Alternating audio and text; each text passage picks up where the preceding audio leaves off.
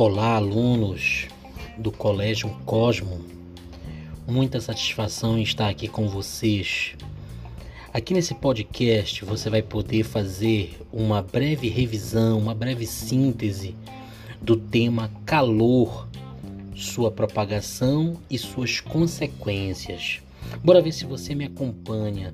Não esqueça que calor é um tipo de energia, é o que nós chamamos de energia térmica em trânsito. Ela passa de um corpo para outro, de uma região para outra, sempre da de maior temperatura para de menor temperatura, até atingir o equilíbrio térmico, que significa igualdade nas temperaturas. Então perceba, o calor só existe enquanto existir diferenças de temperaturas. Repare, meus alunos, Não, pá, não, não esqueça que o calor ele não fica guardado, ele não fica armazenado, ele flui entre duas temperaturas, a maior e a menor, até atingir equilíbrio térmico, igualdade de temperatura. Igualdade de temperatura, poxa, mas o que seria temperatura? Temperatura já significa grau de agitação molecular, é o chamado grau de agitação térmica das moléculas. Esse grau de agitação ele muda conforme vai mudando o recebimento ou a perda de calor. Então agora você consegue entender que temperatura e calor são conceitos complementares, não são conceitos sinônimos, são complementares. Você não fala em calor se não falar em temperatura. Mas você não pode esquecer que quando dois corpos trocam calor, essa quantidade de calor, essa quantidade trocada, ela pode gerar uma variação de temperatura ou ela pode gerar uma mudança de estado físico. É aí que eu chamo sua atenção para a quantidade de calor sensível e a quantidade de calor latente.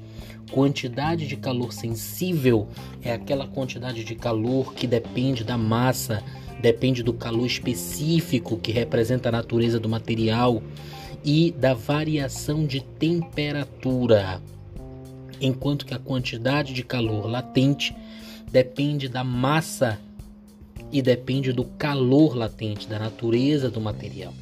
Então repare que bem aí você precisa entender como calcular essa energia que foi trocada. Então você vai calcular na forma de quantidade de calor sensível e na forma da quantidade de calor latente.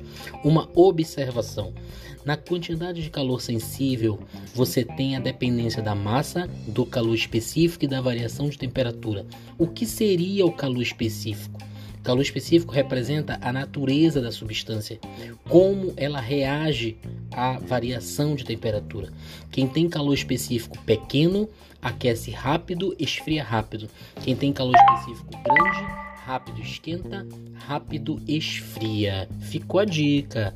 Pessoal, uma outra, um, um outro importante detalhe. Já que eu estou falando que o calor está se propagando, está passando, então vale ressaltar os processos de propagação do calor. Chamo sua atenção para a, o processo por condução, convecção e irradiação térmica. A condução térmica é o estudo do calor sendo propagado pelos sólidos.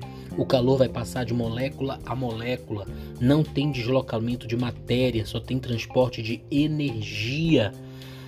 É o exemplo que você tem do calor passando através de uma colher. É aí que você explica por que, que o cabo da panela precisa ter isolamento térmico, para que o calor não chegue até você. É aí que você entende por que quando você toca no metal e na madeira você tem sensações diferentes. É porque o metal tem uma condutividade térmica maior, ele vai trocar calor mais rápido com você. A madeira vai demorar mais para conduzir esse calor. Chamo sua atenção para o processo de convecção térmica. Convecção térmica ocorre nos fluidos. O calor se propaga através de uma diferença de densidade. O fluido frio é mais denso, então ele desce. O fluido quente é menos denso, então ele sobe. Esse ciclo de subidas e descidas forma as correntes de convecção. É aí que você consegue explicar por que o aparelho de ar-condicionado é colocado na parte superior do ambiente. É aí que você consegue entender por que você não pode deixar a geladeira aberta, por que você não liga ventilador em mesmo ambiente que tem ar-condicionado. Você acaba prejudicando o aparelho de ar-condicionado porque você atrapalha as correntes de convecção. A explicação das correntes de convecção também ajuda você a entender as brisas. Durante o dia, a brisa sopra da água para a areia, enquanto durante a noite sopra da areia para a água. Essa explicação toda está dentro dos processos de propagação do calor. E a irradiação térmica. Irradiação térmica significa o processo de propagação do calor, onde você interpreta o calor como uma onda de infravermelho, uma onda eletromagnética, pode se propagar em qualquer meio, inclusive o vácuo. Não esqueça, infravermelho, ondas de calor. Então, se você tem um sensor de infravermelho, você tem então um sensor de calor. Se você tem uma câmera de infravermelho, então ela registra calor. Tudo bem? Consequências da troca. Repare, nós já sabemos o que é o calor, já sabemos que ele vai ser trocado, nós já sabemos quanto ele vai ser trocado, nós já sabemos por quais meios ele vai ser trocado, mas aí eu chamo sua atenção para uma consequência da troca de calor. Repare, quando os corpos trocam calor, eles podem sofrer alteração nas suas dimensões, eles podem ficar maiores ou menores, e o nome disso é dilatação térmica. Dilatar significa alterar as dimensões. Dilatar significa crescer ou diminuir, dependendo da situação. Chamo sua atenção que essa dilatação ela pode ser em uma dimensão, em duas dimensões ou em três dimensões. Mas seja qual for a dimensão, a dilatação sempre depende, sempre, ela sempre é representada por um delta, e ela sempre depende do tamanho inicial do corpo, da natureza do material, que aí vai ser o nome coeficiente de dilatação, e também depende da variação de temperatura. Portanto, toda dilatação depende da dimensão inicial, coeficiente de dilatação e variação de temperatura.